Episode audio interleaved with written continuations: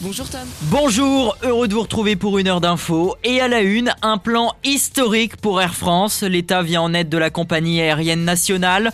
Un plan de soutien de 7 milliards d'euros pour sauver ce grand fleuron et ses employés. Dans la foulée, il se pourrait qu'un plan de 5 milliards vienne aider Renault à l'arrêt également. Alors dans un instant, on va écouter Bruno Le Maire, le ministre de l'économie et on va tout vous expliquer. Toute l'actualité de ce samedi, c'est avec Pierre Remoiville. Bonjour Pierre. Bonjour Tom et bonjour à tous. Les titres du journal de 9h. Aller au restaurant ou boire un verre dans un bar, ce ne sera pas pour tout de suite. Après concertation hier à l'Elysée, le ministre de l'économie annonce qu'il prendra sa décision à la fin mai. Le fonds de soutien va être élargi. Ils avaient demandé à pouvoir adapter la situation en fonction de leur territoire. Les maires connaîtront les grandes lignes du déconfinement lundi. Une réunion programmée en début de semaine en face à face avec les membres du gouvernement. Dans ce journal également, la France espère avoir assez de masques d'ici au 4 mai, date de la première distribution de masques dits grand public. Vous entendrez Gérard Longuet, le sénateur de la Meuse, qui estime que la crise a été mal anticipée. Et puis on continue de parler de ces belles initiatives de Meusien. Un club de foot a légué toutes ses boissons et a commandé du matériel médical pour les hôpitaux et les EHPAD du département. Et à la fin du journal, on vous donne les clés pour tout comprendre. La rentrée scolaire sera progressive à partir du 11 mai. Jean-Michel Blanquer a fait savoir que le retour se ferait sur la base du volontariat. Mais comment ça se passe si les parents décident de ne pas envoyer leurs enfants à l'école? 9h15, elle est députée le jour et aide-soignante la nuit. Première invitée de l'émission, c'est Caroline Fiat, députée La France Insoumise de Meurthe-et-Moselle. Elle vient de passer un mois dans le service Covid de Nancy. Caroline Fiat avec nous tout à l'heure. Puis direction les dessous de l'actu. Les industrielles relancent leurs activités depuis une dizaine de jours. Les économistes espèrent toujours une reprise en V. On vous explique les enjeux. 9h30, Isabelle Géanin, le beau temps ne fait pas le bon temps. 9h35, 10h, les rendez-vous culture. C'est encore un samedi ensoleillé. Bonjour Aurélien Cardozo. Bonjour Tom, bonjour à tous. Et eh bien après une semaine très agréable, on peut encore le dire ce samedi, le soleil brille. Les températures sont en très légère baisse, elles seront comprises entre 21 et 22 degrés. On fait un point complet ensemble à la fin du journal. A tout à l'heure Aurélien. Jusqu'à 10h, Tom Lefebvre sur Meuse FM. Mais tout d'abord, c'est l'information de cette matinée. Samuel Hazard pourrait ne pas rouvrir les écoles le 11 mai, Pierre. Oui, le maire de Verdun qui s'exprime ce matin dans les colonnes de l'Est républicain et qui se pose beaucoup de questions quant à la rentrée scolaire qui devrait avoir lieu dans deux semaines. Je cite, Si la sécurité sanitaire des enfants et des personnels n'est pas garantie, je ne rouvrirai pas. Samuel Hazard qui a concerté le recteur et le préfet de la Meuse, il assure que toutes les écoles ont déjà été désinfectées. En ce qui concerne les transport scolaire, 20 élèves maximum par bus. Beaucoup de questions restent toutefois en suspens. Comment organiser les cours? Va-t-on rouvrir les cantines avec des mesures de distanciation? Et surtout, les élèves vont-ils porter des masques? Si l'on en croit Olivier Véran, les enfants de moins de 10 ans n'en porteront pas. Mais malgré la situation, la situation de la crise, Samuel Hazard assure tout faire pour pouvoir ouvrir. Dans le reste de l'actualité, Air France, en détresse depuis le début de la crise, va bénéficier d'une aide de 7 milliards d'euros de l'État. Oui, il s'agit de 3 milliards prêtés directement par l'État qui est actionnaire et 4 milliards de prêts garantis par des banques. L'objectif de ce soutien historique, comme le dit Bruno Le Maire, est non seulement de préserver l'entreprise et les emplois, mais aussi de sauver Airbus et les centaines de sous-traitants. Le ministre de l'économie qui écarte une nationalisation mais qui a posé ses conditions. Nous avons fait un choix différent qui est celui des prêts et un choix qui n'est pas un chèque en blanc je tiens à dire que nous avons fixé des conditions à Air France. D'abord des conditions de rentabilité, parce que c'est l'argent des Français, donc il faut qu'Air France fasse euh, un effort pour être plus rentable, et des conditions écologiques, qui sont des conditions fermes. Air France doit devenir la compagnie aérienne la plus respectueuse de l'environnement de la planète. C'est la condition à laquelle je suis le plus attaché. Il faut qu'Air France nous présente un plan de réduction des émissions de CO2, de transformation de sa flotte pour être moins polluante et être plus respectueuse de l'environnement. Bruno Le Maire hier soir sur TF1. Et d'autres négociations sont d'ailleurs en cours pour aider Renault. Il se pourrait qu'un plan de 5 milliards, 5 milliards soit accordé dans les jours à venir. Le ministre de l'économie qui s'exprimait aussi un peu plus tôt dans la journée d'hier après des concertations à l'Elysée. Oui, et cette fois-ci à propos de la réouverture des bars et restaurants, mais il va encore falloir se montrer patient. Il se pourrait que le 15 juin soit une date de réouverture. C'est en tout cas ce qui circulent. Bruno Le Maire tranchera fin mai, pas avant. L'enjeu est de reprendre l'activité pour de bon, ne pas rouvrir pour fermer à nouveau par la suite. Dans le même temps, le ministre de l'économie annonce un fonds de solidarité renforcé pour ces entreprises en difficulté, avec une aide qui pourra aller jusqu'à 10 000 euros. Et le dernier bilan en France fait état de 389 nouveaux morts en 24 heures, Pierre. Ce qui porte le nombre de décès à plus de 22 000 personnes depuis le début de la crise. Le nombre de cas graves est lui en baisse depuis 11 jours, mais Jérôme Salomon précisait hier que la circulation du virus reste à un niveau très élevé. En Meuse, baisse des hospitalisations également. 130 personnes ont été tuées du coronavirus dans le département. Et c'est une conséquence directe de l'épidémie. La mortalité a augmenté de 25% en mars en France par rapport à la même période l'an passé, chiffre donné par l'INSEE. Cette augmentation est particulièrement forte dans les régions les plus touchées par le coronavirus. 61% de décès supplémentaires, notamment dans le Grand Est. Pourtant, tout le monde pense déjà au fameux déconfinement et dès lundi, ce sont les maires qui auront les premiers contours de l'après 11 mai. Oui, et c'est Jean Castex, le monsieur déconfinement du gouvernement, qui présentera aux élus locaux le cadre du plan qui devrait être annoncé à la fin du mois par Édouard Philippe. Les maires ont rendez-vous à 15h en visioconférence avec d'autres ministres comme Jacqueline Gouraud, chargée des cohésions des territoires. L'idée de cette réunion est de voir ce qui convient et ce qui ne convient pas, une sorte de concertation avec les élus locaux. Il devrait être question des masques, des transports ou encore des écoles. Les grandes lignes devraient donc, devraient donc être dévoilées, mais pour le détail, ce sera fin de semaine prochaine. Amazon France, en partie déboutée par la justice, la Cour d'appel de Versailles a confirmé la restriction d'activité du groupe. Les entrepôts resteront fermés au moins jusqu'à mardi.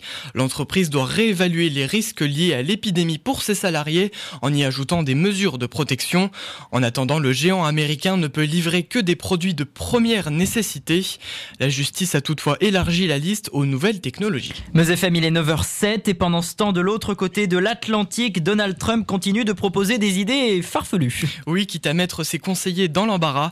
Dans son point presse quotidien, il a récemment proposé des, injections de désinfectants pour tuer le virus. Le président américain qui propose aussi d'injecter des UV. En réaction à la polémique, son adversaire à la présidentielle Joe Biden a publié un message Je vous en prie, n'ingérez pas d'eau de Javel. Donald Trump qui, qui affirme par la suite avoir été sarcastique. Et dans la recherche d'un vaccin et d'un traitement, l'ONU a annoncé une union historique de plusieurs pays, dont la France. Emmanuel Macron a prôné un vaccin accessible partout dans le monde, y compris dans les pays les plus pauvres. Et alors que tout le monde pense à l'après-coronavirus, en tout cas la distribution des masques grand public devrait commencer le 4 mai, Pierre. Oui, c'était la promesse d'Emmanuel Macron lors de sa dernière allocution.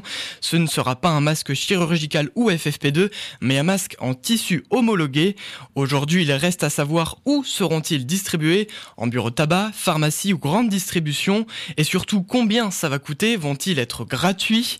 Tant de questions auxquelles des réponses pourraient être apportées dès lundi. D'ailleurs, certains élus continuent de penser que la crise a été mal préparée, notamment en termes de masques. C'est le cas du sénateur de la Meuse et ancien ministre Gérard Longuet. Pour lui, nous n'avions pas pris les précautions nécessaires ni tiré les enseignements des anciennes épidémies. La réorganisation après le virus H1N1 qu'a géré Madame Bachelot, euh, très clairement, la réorganisation de l'achat euh, des masques en particulier ou des vaccins a été euh, passée au crible financier et on s'est dit, oulala, acheter pour dépenser 240 millions d'euros pour des masques et peut-être le double pour des vaccins, était-ce bien utile? Il faut mettre un peu de, raison. sauf que chaque offensive, chaque pandémie différente. Là où nous aurions dû avoir une marge de manœuvre, même coûteuse, euh, nous ne l'avons pas eue. Et, l'absence de cette marge de manœuvre, je pense aux, masques, je pense aux gants, je pense aux charlottes, je pense aux surblouses, a euh, considérablement pénalisé le personnel soignant et a aussi pénalisé l'activité économique parce que beaucoup d'entreprises qui, qui, auraient pu et qui voulaient d'ailleurs continuer leur activité à condition de rassurer leurs salariés. malheureusement, pour rassurer les salariés, il fallait du, matériel et ce matériel n'était absolument pas disponible. Alors tout le monde s'est un peu débrouillé, il y a eu des achats à l'étranger. Donc oui, euh, un État qui a des dettes lésigne sur les équipements qui n'apparaissent pas directement utiles. Gérard Longuet au micro Meuse FM de Thomas Garin. Et justement, les masques, tout le monde se mobilise pour en trouver. Et pour aider le- les soignants aussi, entreprises et associations lèguent tout leur matériel pour venir en aide au personnel hospitalier et en EHPAD. Le club de foot l'US Tirville vient d'offrir des masques, du gel et des surblouses à l'EHPAD de Sommieu durement touché. Anthony Guttmuller est le président de l'association. On a commencé par donner tout notre stock euh, de, de boissons qu'on avait encore au, clubhouse. Et donc plutôt que ça pourrisse euh, donc dans, la réserve, on a préféré euh, de le donner parce que de toute façon, on se doutait que la saison ne reprendrait pas. Pris contact avec l'hôpital de Verdun, pris contact avec eux et, euh, et donc du coup, ça a été distribué à Sainte-Catherine, à Verdun et Saint-Miel. On voulait pas s'arrêter là parce que normalement, donc le 18 avril, on devait euh, avoir notre troisième édition de, du tournoi contre euh, la mucoviscidose. J'avais réussi à avoir une, une subvention de 400 euros. On a décidé de les réinvestir donc dans du matériel médical. On a décidé de tout léguer à l'EHPAD de Somme-Dieu. On nous a dit que cette semaine arrivaient les masques et les surblouses, sachant qu'on a déjà le, le gel qui est arrivé et les gants. Se dire qu'on peut aider à vraiment un tout petit peu, parce qu'on fait pas grand chose au final, on trouvera pas de vaccin. Mais si on peut aider un tout petit peu et se retourner en se disant que qu'on a apporté un petit truc, et ben ce sera bien quoi. Anthony. Guttmuller, le président de l'US Thierville, et justement ce soutien au personnel médical. On y revient dans un instant avec notre invitée qui est soignante, la députée insoumise Caroline Fiat. Et puis on termine avec un mot de football. Noël Legrette, le président de la FFF, souhaiterait reprendre la saison avec la finale de la Coupe de France, puis celle de la Coupe de la Ligue. Le premier match pourrait se jouer le samedi 13 ou 20 juin avec comme affiche PSG Saint-Etienne et dans la foulée PSG Lyon. Pour l'instant, la reprise du championnat n'est toujours pas certaine. Et Pierre Remoiville vous présenter le journal de 9h. La météo de ce samedi, Aurélien Cardozo, si vous avez un jardin, vous allez profiter du soleil. Et tout à fait, c'est encore une belle journée ensoleillée qui s'annonce avec un ciel meusien totalement dégagé. Côté température, nous aurons une légère baisse par rapport à ces derniers jours. Elles seront comprises entre 21 et 22 degrés avec 22 degrés à Verdun et Bar-le-Duc, 21 degrés à Commercy, Saint-Miel et Montmédy. Et pour le week-end, le temps restera très agréable et ensoleillé, mais une perturbation accompagnée de précipitations arrivera sur notre région dès le début de la semaine prochaine avec des températures qui, elles, resteront stables. Point complet donc avec Aurélien et vous pouvez nous donner votre météo depuis chez vous sur la page Facebook de Meuse FM. Les clés pour tout comprendre. La rentrée scolaire sera donc progressive à partir du 11 mai et sur trois semaines. Avant-hier, l'Elysée faisait savoir que le retour à l'école se ferait sur la base du volontariat. Beaucoup de parents restent perplexes, mais peuvent-ils réellement refuser d'envoyer leurs enfants à l'école, Kylian Ferry? Eh bien oui et non. Effectivement, la rentrée sera très progressive, à partir du 12 mai en fait, car le 11, c'est les enseignants qui feront leur pré-rentrée. Cette semaine-là seront concernées les grandes sections, les CP et les CM2, puis le 18 mai, ce sera au tour des collèges et des lycéens, mais uniquement pour les classes de 6e, de 3e, de première et de terminale, ainsi que les ateliers en lycée professionnel. Et enfin le 25 mai, tous les élèves et les cours reprendront jusqu'au 4 juillet prochain. Alors si vous ne voulez pas envoyer vos enfants à l'école, c'est possible, mais à une grande condition, le justifier auprès des établissements. Et il faudra assurer aussi un suivi en télétravail en même temps que les autres élèves, donc ce sera le même travail mais depuis la maison avec les mêmes exigences. Ce sera en fait un programme d'enseignement à distance comme la fameuse école à la maison, avec des fichiers et autres devoirs envoyés par leurs enseignants. Un élève ne sera jamais en dehors de l'obligation scolaire, a insisté Jean-Michel Blanquer, le ministre de l'Éducation. Mais attention, dernier point et néanmoins important, il n'est pas sûr que votre enfant rentre aux dates indiquées car tous les établissements vont devoir se réorganiser profondément. Groupe de moins de 15, il faudra avoir aussi suffisamment de savon, de gel et des points d'eau, ce qui impliquerait des temps de cours largement réduits, une semaine sur deux ou alors qu'une demi-journée au lieu d'une journée complète. Beaucoup d'interrogations encore, mais Jean-Michel Blanquer a bien précisé qu'il s'agit de grands principes, mais il y aura beaucoup de souplesse locale selon le ministre. Plus de détails à venir donc dans les prochains jours. Merci beaucoup Kylian Ferry. On marque une pause et dans un instant, elle a décidé de revenir aider le personnel hospitalier au service Covid de Nancy, députée le jour, aide-soignante la nuit. Avec nous, Caroline Fiat, première invitée de l'émission. Bon week-end sur Meuse FM. 9h, 10h, Tom Lefebvre sur Meuse FM. Et première invitée, Caroline Fiat, députée de Meurthe-et-Moselle. Bonjour et merci d'être avec nous.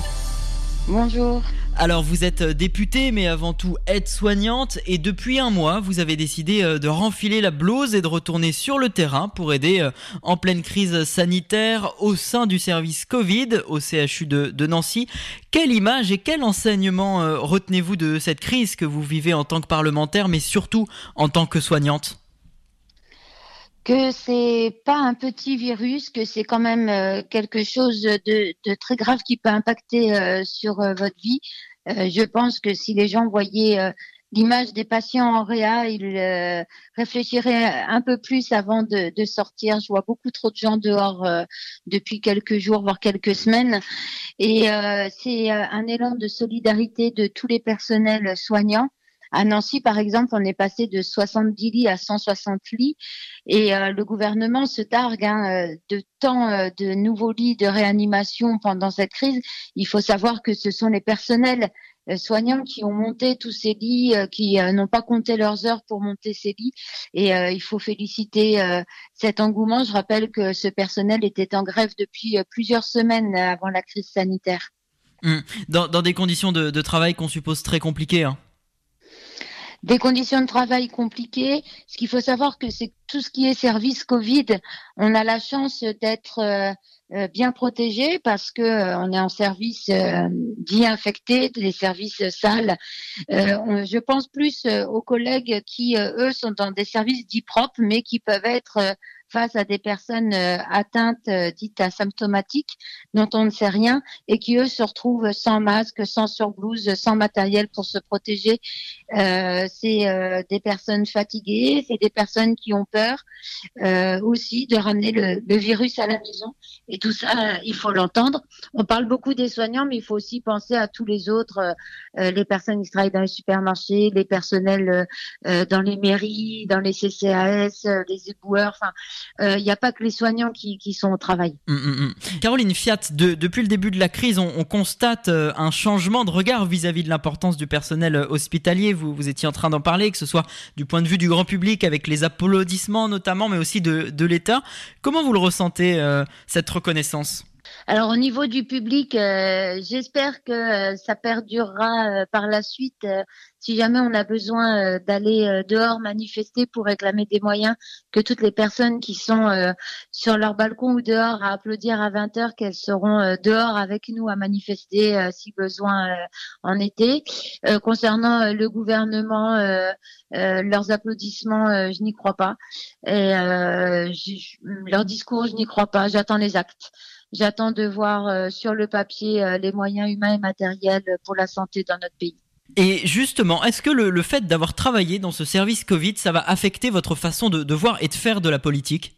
J'étais déjà bien bien identifié euh, au niveau de la santé euh, dans l'hémicycle.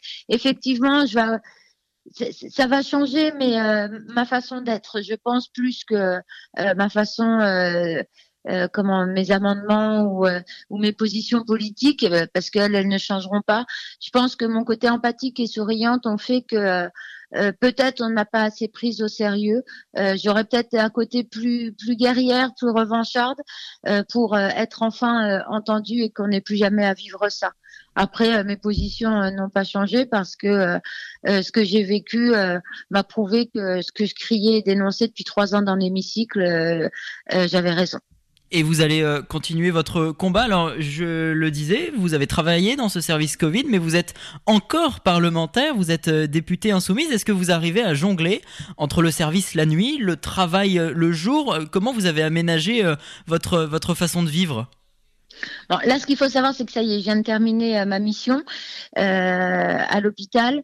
Euh, bah, ça a été des semaines un peu compliquées. Bon, je fais partie d'un groupe parlementaire qui n'a pas hésité quand j'ai dit que je voulais reprendre la blouse, à reprendre aussi certaines de mes missions, parce que ben on peut pas être à 100% député en travaillant à côté.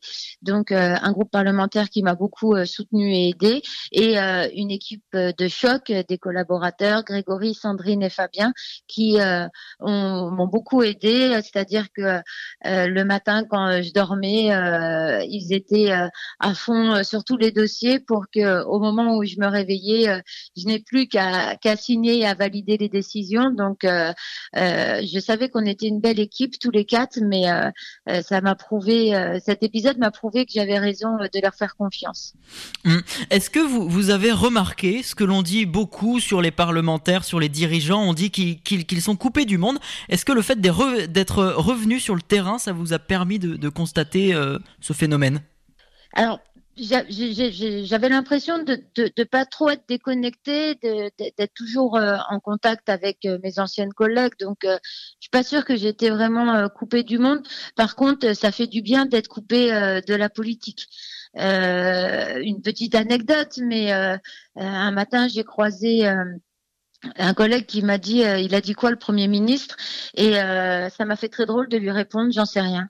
Ça fait du bien aussi de, pouvoir ne plus être aux aguets de toutes les informations, de toutes euh, euh, les choses, de plus être 100% connecté dans l'hémicycle, aux chaînes d'infos en continu, et de plus entendre les patients, les familles, les, les collègues que ses collègues politiques. C'était la subtilité en fait.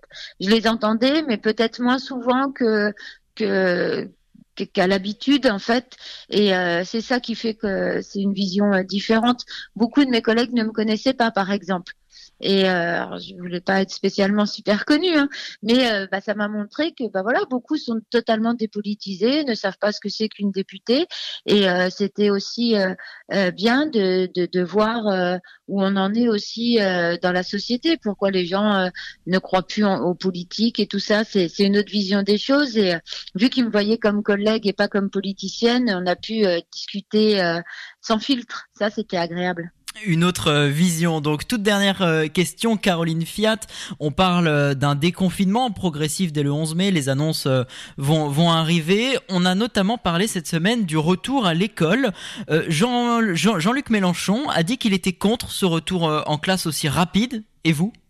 Donc moi, à la situation actuelle, c'est-à-dire euh, au jour d'aujourd'hui, euh, d'autant plus avec euh, l'histoire des 10 000 respirateurs dont 8 500 ne feraient pas l'affaire dans les services de réanimation, je pense que la date a été annoncée sans réflexion.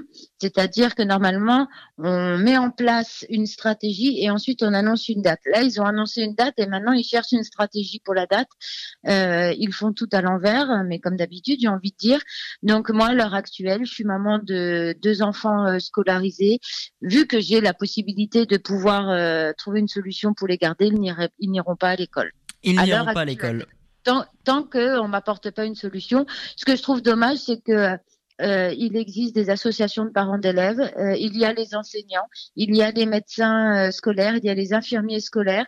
Donc moi, tant qu'on ne trouve pas des solutions avec les premiers concernés, je vais pas faire confiance les yeux fermés. Mais voilà, je redis que j'ai la chance de pouvoir trouver des solutions pour ne pas mettre mes enfants à l'école, mais euh, j'ai conscience que beaucoup de parents euh, dont les employeurs euh, les obligeront à aller au travail n'auront pas d'autre solution. Mais l'école n'est pas une garderie, donc je trouve ça, je trouve ça dommage. Merci beaucoup Caroline Fiat d'avoir été avec nous. Merci à vous. Je rappelle que vous êtes aide-soignante et puis députée La France Insoumise de la 6 circonscription de Meurthe-et-Moselle. Et native de Verdun. À bientôt. 9h25 sur nos Tom Lefebvre fait le tour de l'actualité. Allez, à suivre, les premières entreprises du secteur industriel ont repris leur production depuis 10 jours. On vous dévoile les dessous de cette relance de l'économie française. Tom Lefebvre fait le tour de l'actualité sur Meuse FM. Et à quelques semaines du déconfinement et depuis une dizaine de jours, la plupart des entreprises du secteur industriel du pays a commencé à redémarrer. Peut-on espérer une reprise en V, Kylian Ferry? Oui, en effet, certaines entreprises prennent déjà le chemin de la reprise. On le voit notamment dans les chiffres de l'activité des domaines industriels du pays. Ils sont très rassurants. La métallurgie se relance de plus en plus, notamment entre le 10 avril et le 17. Les chiffres sont passés de 38% d'activité à 48%. Dans le BTP, l'activité explose, ils ont multiplié leur activité par 4 en quelques jours. Les fournisseurs de gaz sont quant à eux à 100%. La restauration collective qui elle-même était complètement à l'arrêt est actuellement à 15% de sa reprise d'activité. On peut donc en conclure que les salariés sont de retour. L'industrie automobile elle aussi se réveille, notamment avec Renault ou Toyota. Ils représentent à eux seuls un dixième de l'emploi industriel, et si les usines réouvrent, c'est parce que les fournisseurs ouvrent avant eux. Il en est de même avec les secteurs dont on parlait juste avant. Si le BTP reprend la fabrication de tuiles et de briques, c'est pour préparer les chantiers qui reprendront incessamment sous peu. On s'attend donc à une reprise en V, c'est-à-dire à une forte chute économique, puis un sursaut, ce qui sur un graphique donne une courbe en forme de V, et cela laisserait derrière nous la crise. Cela serait le scénario idéal dans notre pays où 10 millions de personnes sont encore au chômage partiel. Tout dépend encore de notre façon de consommer. L'État lui-même favorise cette reprise lente avec un système de chômage assez généreux, mais nous sommes encore loin d'une reprise aussi forte que celle de nos voisins allemands par exemple, où certains secteurs économiques et industriels reprennent déjà 100% de leur activité. Les dessous de l'actualité étaient signés Kylian Ferry. Allez, bon début de matinée sur Meuse FM. Il est 9h30. Tom Lefebvre fait le tour de l'actualité. Et l'actualité de ce samedi, c'est tout d'abord ce plan d'aide massif pour Air France KLM. Les gouvernements français et néerlandais au secours de la compagnie aérienne. Au total, une dizaine de milliards de prêts directs ou garantis par les États. La France met 7 milliards d'euros sur la table et propose aussi 5 milliards pour un tout autre fleuron français, le groupe automobile Renault. Le gouvernement qui planche aussi sur un plan de déconfinement. Édouard Philippe multiplie les rendez-vous ce week-end avant de dévoiler plus de détails en début de semaine. Question des transports sera centrale. La SNCF prévoit déjà la reprise et promet que la moitié des trains au moins circuleront. Les trajets du quotidien seront la priorité. Sachez que la direction demande aussi au gouvernement d'imposer le port du masque. 389 nouvelles victimes en France à cause du coronavirus. Nouveau bilan dressé par le directeur général de la santé. Plus de 22 200 morts depuis le début de l'épidémie et une circulation du virus qui reste à un niveau très élevé, prévient Jérôme Salomon. Et pour le 16e jour de suite maintenant, le nombre de personnes hospitalisées est en baisse. Et puis fin de la quatorzaine pour certains marins du porte-avions Charles de Gaulle. 120 d'entre eux rentrent chez eux après la disparition des symptômes du Covid-19 depuis deux jours. Le virus, largement répandu sur le porte-avions, a contaminé deux tiers de l'équipage. Neuf sont encore à l'hôpital, deux dans des services de réanimation. Allez tout de suite, on parle environnement. L'édito environnement comme chaque samedi. Bonjour Isabelle Géanin. Bonjour Tom. Vous nous parlez cette semaine du beau temps qui n'est pas forcément synonyme de bon temps. Hein. Comme si la situation n'était pas assez compliquée d'un point de vue sanitaire et d'un point de vue économique, un nouveau fléau est en train de s'installer sur notre région. Et oui, aux grandes dames des présentateurs météo et du commun des mortels comme vous et moi qui nous délectons de la douce chaleur printanière et qui pensons bien égoïstement ou bien naïvement que cela fait du bien au moral de voir le soleil briller tous les jours, il faut prendre conscience que l'absence de pluie qui perdure depuis le 10 mars, soit 45 jours, pourrait causer de sérieux dégâts dans notre agriculture et par conséquent, si vous suivez bien mes chroniques, dans notre alimentation. Mais concrètement Isabelle, où en est-on? Toutes les cultures souffrent du manque d'eau et celles qui n'ont pas encore levé risquent de mourir. Les rendements vont sérieusement être compromis si la pluie n'arrive pas dans les prochains jours. Pour les prairies qui constituent les réserves à fourrage du bétail pendant l'hiver, la situation est très compliquée. L'herbe ne pousse plus à une période où on devrait assister à une explosion de la pousse. Cette situation met en péril les éleveurs qui ont déjà subi deux années consécutives de sécheresse. Et celle qui nous arrive au printemps pourrait bien être désastreuse. De fil en aiguille, cela pose la question suivante. Où en est-on de notre indépendance alimentaire? Combien de temps pourrions-nous tenir si nous ne pouvions plus importer de produits alimentaires pour des raisons sanitaires, énergétiques ou logistiques? Une métropole comme Paris dispose de 3 à 4 jours de réserve en cas de crise. Et l'autonomie des 100 premières grandes villes françaises s'élève à 2%. Ce qui signifie que 98% de l'alimentation que l'on consomme localement est importée. Notre chaîne alimentaire n'est pas si solide et l'on joue avec le feu. Il y a urgence à relocaliser notre production. Le président Macron a récemment déclaré Déléguer notre alimentation à d'autres est une folie. Espérons que ces paroles ne tomberont pas dans l'oubli de l'après-crise. L'édito environnement avec Isabelle Géanin. Restez avec nous dans un instant. Ciné, lecture, histoire et musique, les rendez-vous culture sur Meuse FM. Et à 9h45, deuxième invité, Anthony Grigio sera en ligne avec nous, le vice-président chargé de la culture au Grand Verdun. Il sera notre invité pour revenir sur tous les événements annulés cet été dans l'agglomération. Juste avant un petit peu de musique, voici Néa sur Meuse FM. La chanteuse Néa, elle est suédoise, était sur Meuse FM ce matin avec son dernier titre, Some Say. Meuse FM. 9h36, c'est une autre histoire. Jimmy Mino fait lui aussi le tour de l'actualité. Nous trouve chaque semaine des parallèles avec l'histoire. On en apprend euh, tous les samedis avec euh, Jimmy. Aujourd'hui, vous vouliez nous parler d'une figure internationale, la reine Elisabeth II, bien sûr. Bonjour Jimmy.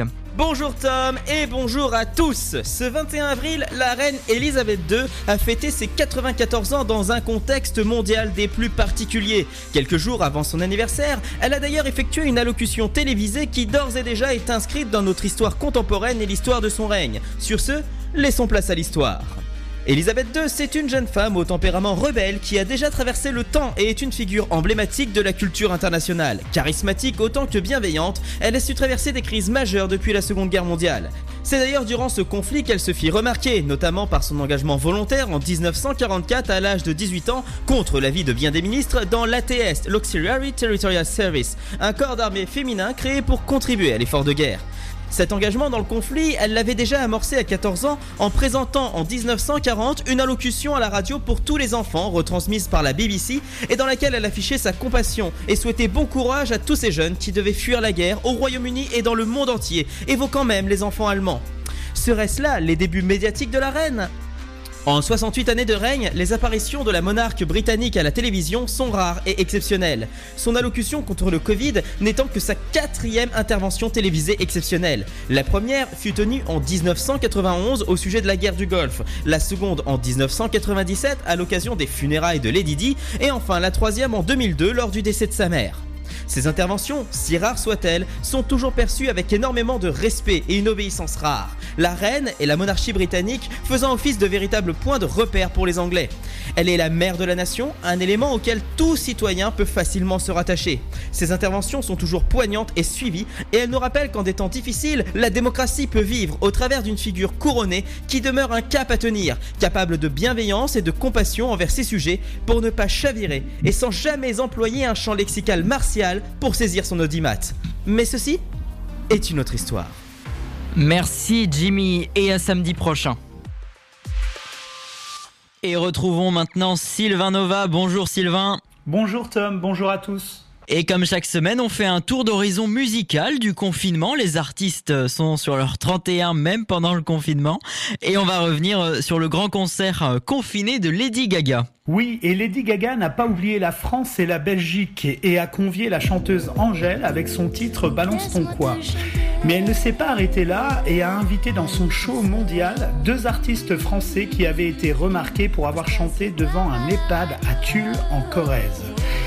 Ils avouent dans les colonnes du Parisien qu'au début, ils n'avaient pas réalisé l'ampleur de ce concert, mais surtout qu'ils avaient du mal à y croire quand Lady Gaga leur a demandé l'autorisation d'insérer leur pastille vidéo dans l'émission. Et c'était euh, un très beau concert que vous pouvez euh, retrouver évidemment sur internet. On parle évidemment local. Du côté local, on va parler du groupe Nagas qui était en plein enregistrement avant le confinement et qui nous propose sur leur page Facebook une version live de Daytona, une chanson hommage au groupe français du même nom.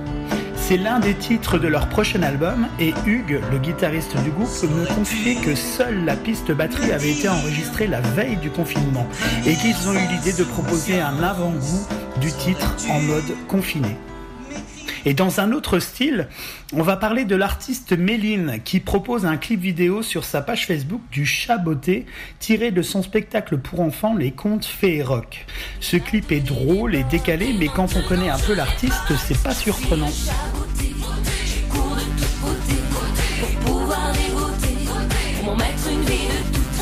Très bien, vous allez pouvoir retrouver ça euh, sur Facebook. Merci Sylvain.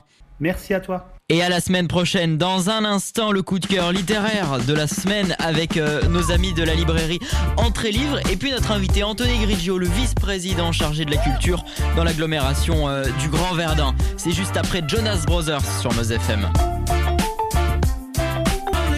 Only Human, vous venez d'écouter Jonas Brothers sur FM bien sûr, 9h43.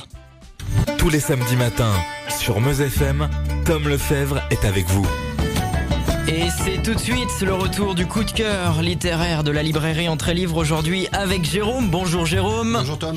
Et vous nous parlez de la sortie à ne pas louper pour ce début 2020. Il s'agit de Miroir de nos peines de Pierre Lemaître. Tout à fait. Pierre Lemaître revient en grande forme. Euh, on l'a connu euh, notamment euh, pour, sa, pour son roman Au revoir là-haut, qui a été mis en scène au cinéma par Dupontel et qui a eu d'un énorme succès. Ce roman a été également adapté en roman graphique. Récemment, euh, juste avant la fin d'année, euh, il est sorti le deuxième roman graphique du deuxième tome de cette trilogie qui s'appelle Couleur de l'incendie. Et on a donc le troisième volet euh, avec Miroir de nos peines. L'histoire de ce livre commence en 1940, au moment de la drôle de guerre. Donc je sais pas vous Tom, mais moi c'était une période de l'histoire qui m'était plus ou moins méconnue. Et on va comprendre, euh, avec euh, le style inimitable de Pierre Lemaître et son humour, comment euh, les Allemands ont, sont arrivés à rentrer si facilement en France. Donc, et on va suivre tout au long de ce roman quatre personnages principaux Louise, Gabriel, Raoul et un de mes personnages préféré de ce roman, Désiré. Je vous laisse découvrir pourquoi. C'est un, il pourrait avoir un roman rien qu'à lui tout seul. Ils vont donc nous faire vibrer au gré de leurs aventures et vous pouvez faire confiance à Pierre Lemaître pour jouer avec les aléas du hasard, brouiller les pistes et nous entraîner de surprise en surprise. Pour moi, les qualificatifs ne sont pas assez nombreux pour encenser ce roman. C'est brillantissime, avec une écriture fluide et lumineuse. Nous participons à l'histoire avec un grand H grâce à ces personnages qui font l'histoire. Il y a de l'humour, des gentils, des bons, des méchants, bref, tous les ingrédients sont là pour notre plus grand régal. On est juste déçu quand arrive la fin, car on en redemanderait encore. Et ce qu'il y a de passionnant, c'est que cette trilogie est une véritable carotte sociétale des années entre les deux guerres. Et un autre aspect également de cette trilogie, c'est que on peut commencer par n'importe quel tome. On peut commencer par euh, Au revoir là-haut, ou par Les couleurs de l'incendie, ou par Miroir de nos peines. Il y a toujours un rappel qui est fait, mais il n'est pas nécessaire d'avoir lu les précédents pour comprendre et apprécier le dernier.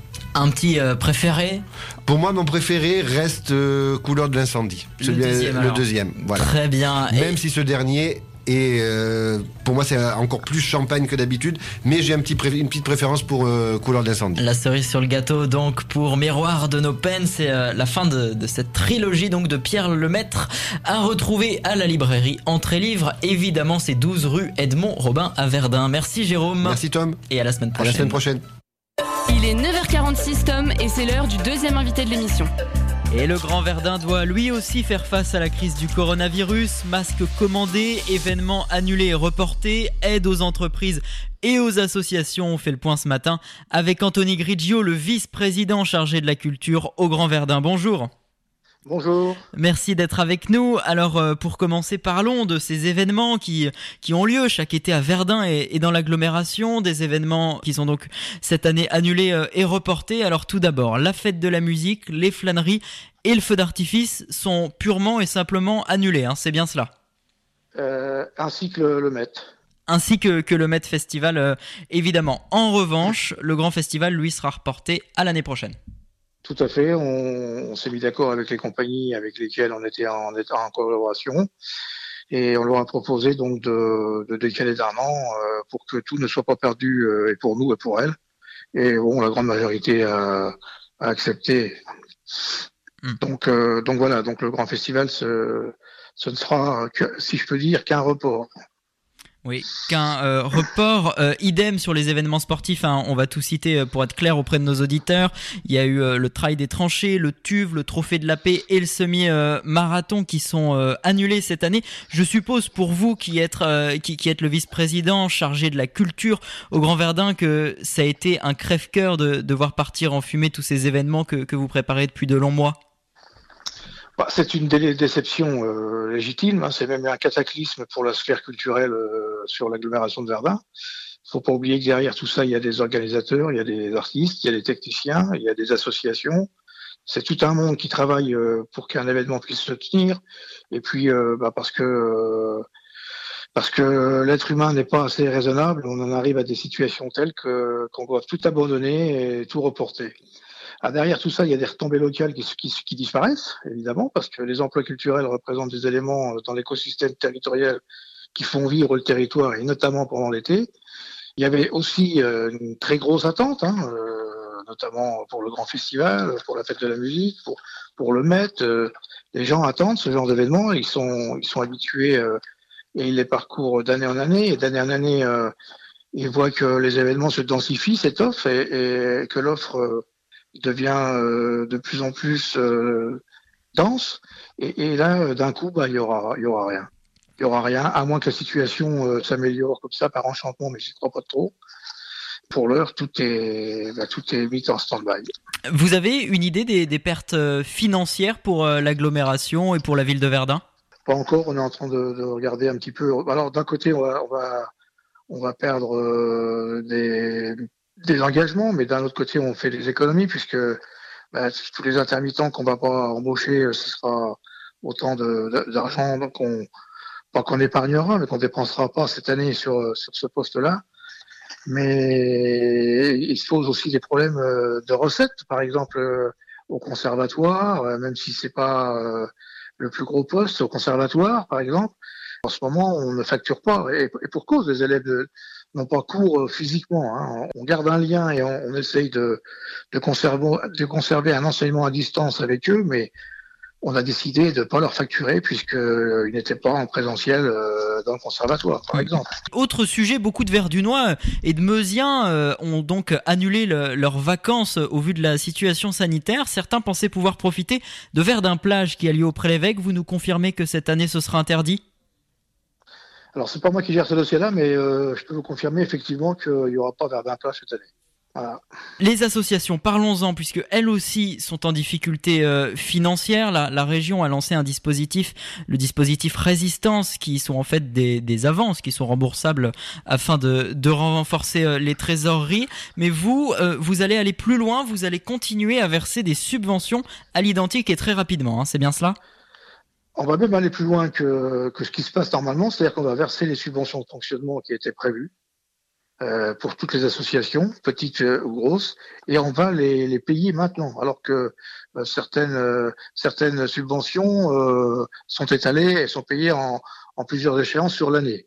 Là, pour éviter que que les associations soient en difficulté, on, on, a décidé de faire cet effort et on va on va verser les subventions. là, ça va se faire maintenant. D'ici quelques jours? Nous, on va les mandater euh, d'ici quelques jours. Après, il y a, y, a, y a, le temps de, il y a le temps de mandatement de la trésorerie. Donc, euh, je pense que sous quelques deux à trois semaines, ça devrait, ça devrait être sur les comptes des, des différentes associations. Qui, qui, en ont, qui en ont certainement besoin. Entendu. Euh, dernière question, Anthony Grigio, 65 000 masques ont été commandés par le Grand Verdun. Qui va en bénéficier? Comment? Quand? Alors, c'est pas moi non plus qui gère ce dossier-là, mais de ce que je sais, il y aura deux vagues, deux vagues, de deux vagues de livraison. Euh, la première vague, euh, on, ça sera distribué, euh, la collectivité va faire en sorte de distribuer auprès des, des administrés deux masques par personne, je crois. Et la deuxième vague qui va arriver dans un deuxième temps, on fera certainement des points de retrait pour que les habitants puissent aller chercher ce qu'il aurait dû eh ben, au plus près de chez eux. Ce sera à partir du mois de juin, juin, juillet, c'est bien cela? Je crois qu'il y a une première livraison qui va intervenir sur mai. Hmm. J'en suis même sûr. Et la seconde, euh, me semble-t-il, euh, ce serait plutôt euh, fin juin, début juillet. Entendu. Merci beaucoup, Anthony Grigio, d'avoir été avec bah, nous. Merci à vous. Je rappelle que vous êtes vice-président chargé de la culture au Grand Verdun. C'est ça. Dans un instant, on va parler cinéma, on va vous donner des conseils de films à regarder pendant ce confinement, juste après Doja Cat, un des titres de l'été 2020. Un des titres les plus écoutés du moment, c'était Doja Cat sur la première radio de Meuse. Et comme chaque semaine, avec Tonin Casse, on vous conseille des séries, des films pour s'occuper pendant le confinement. Bonjour Tonin. Salut Tom, bonjour à tous. Et cette semaine à nouveau, on fait un top 3 des films à regarder. Alors pour cette semaine, mon top 3 des films à voir ou à revoir concerne Casablanca, Le Parrain et Le Fabuleux Destin d'Amélie Poulain. Alors Casablanca est un film de Michael Curtis avec comme acteurs principaux Humphrey Bogart, Ingrid Bergman, Paul Enraid ou encore Claude Rains. Tourné en 1942, il obtiendra l'Oscar du meilleur film en 1944 et il est considéré depuis 2007 comme le troisième plus grand film américain derrière Citizen Kane d'Orson Welles et Le Parrain de Francis Ford Coppola. Le film a connu un succès immédiat qui ne s'est pas démenti depuis. La plupart des critiques ont vanté la performance charismatique de Bogart et Bergman, l'alchimie entre ces deux vedettes, la profondeur des personnages, la finesse du scénario ainsi que l'impact émotionnel du film dans sa globalité. Petit résumé, à Casablanca, durant la Seconde Guerre mondiale, le nightclub le plus connu de la ville est tenu par un Américain en exil. Il sert également de refuge à ceux qui voudraient se procurer des papiers pour fuir Casablanca. Un soir, Rick voit débarquer un dissident politique avec sa femme. Quelle n'est pas sa surprise de retrouver là le plus grand amour de sa vie Passons au film Le Parrain, de Francis Ford Coppola. Sorti en 1972 avec l'excellent et unique Marlon Brando, Al Pacino, James Cain et tant d'autres que de grands acteurs. Ce qui fait aussi la force de ce film. Ce film a remporté trois Oscars en 1973, du meilleur film, du meilleur acteur et du meilleur scénario adapté. L'histoire se déroule de 1945 à 1955 et concerne la famille des Corleone, une des plus grandes familles de la mafia américaine, et parle du sujet de la succession du patriarche, Vito, dit le parrain, avec l'ascension de son fils Michael, qui au départ souhaite rester en dehors des activités familiales, mais qui deviendra au final le membre le plus impitoyable. Et finissons sur une touche française avec le film de Jean-Pierre Jeunet, Le fabuleux destin d'Amélie Poulain, sorti en 2001, avec dans le rôle d'Amélie Audrey Tautou, Mathieu Kassovitz, Jamel Debbouze, Isabelle Nanty, entre autres. Ce film, il a une magnifique et impressionnante brochette d'acteurs et ça mérite d'être souligné. Le film est une représentation originale et parfois idéalisée de la vie contemporaine à Paris, dans le quartier de Montmartre. Il s'agit d'un des plus gros succès commerciaux mondiaux pour un film français. Le film reçoit de très nombreuses récompenses et nominations, dont 13 au César et 5 aux Oscars. En 2002, il obtient 4 Césars, dont celui du meilleur film et du meilleur réalisateur. Vous êtes donc obligé de le voir ou revoir. Vous avez le temps. Bonne semaine à tous. Restez chez vous et cultivez-vous. Oui, ça c'est sûr qu'on a le temps. Juste après la pause sur Meuse FM, la météo avec Aurélien Cardozo et le journal de 10h. Tous les samedis matins sur Meuse FM, Tom Lefebvre est avec vous. Allez, un point sur euh, le temps de ce samedi, Aurélien Cardozo. Eh bien Tom, nous aurons encore une journée très agréable en ce 40e jour de confinement avec un grand ciel bleu et dégagé et ensoleillé en Meuse. Le mercure lui est en très légère baisse par rapport au jour précédent avec des températures comprises entre 21 et 22 degrés. À Verdun et Bar-le-Duc, vous aurez 22 degrés et 21 degrés sont annoncés à Commercy, Dieu-sur-Meuse et Douaumont. Et pour la suite du confinement, le soleil restera dans la région encore quelques jours avant l'arrivée de précipitations d'ici le début de semaine prochaine. Point complet météo. Allez, un point sur euh, le temps de ce samedi, Aurélien Cardozo. Eh bien Tom, nous aurons encore une journée très agréable en ce 40e jour de confinement avec un grand ciel bleu et dégagé et ensoleillé en Meuse. Le mercure lui est en très légère baisse par rapport au jour précédent avec des températures comprises entre 21 et 22 degrés. À Verdun et Bar-le-Duc, vous aurez 22 degrés et 21 degrés sont annoncés à Commercy, Dieu-sur-Meuse et Douaumont. Et pour la suite du confinement, le soleil restera dans la région encore quelques jours avant l'arrivée de précipitations d'ici le début de semaine prochaine. C'est bien noté, le point complet météo, c'est Aurélien Cardozo, bien sûr. Vous écoutez Meuse FM, il est 10h. La radio 100% hit, 100% plaisir. Meuse FM. Et à 10h, les infos vous sont présentées par Julia Testaverde. Bonjour Julia. Bonjour à tous. Plus de pour aider Renault. Merci Julia, 10h, 2 minutes, passez une excellente matinée et une excellente journée à l'écoute de Meuse FM. Bien sûr, on vous accompagne toute cette journée. Les podcasts et l'émission en intégrale à retrouver d'ici euh, quelques minutes sur notre site meuse-fm.com et l'application qui est gratuite Meuse FM. Belle journée à tous, ce soir à 22h, vous avez rendez-vous avec Fabrice et City Light. Nous, on se retrouve samedi prochain, 9h-10h, bien évidemment, sur Meuse FM.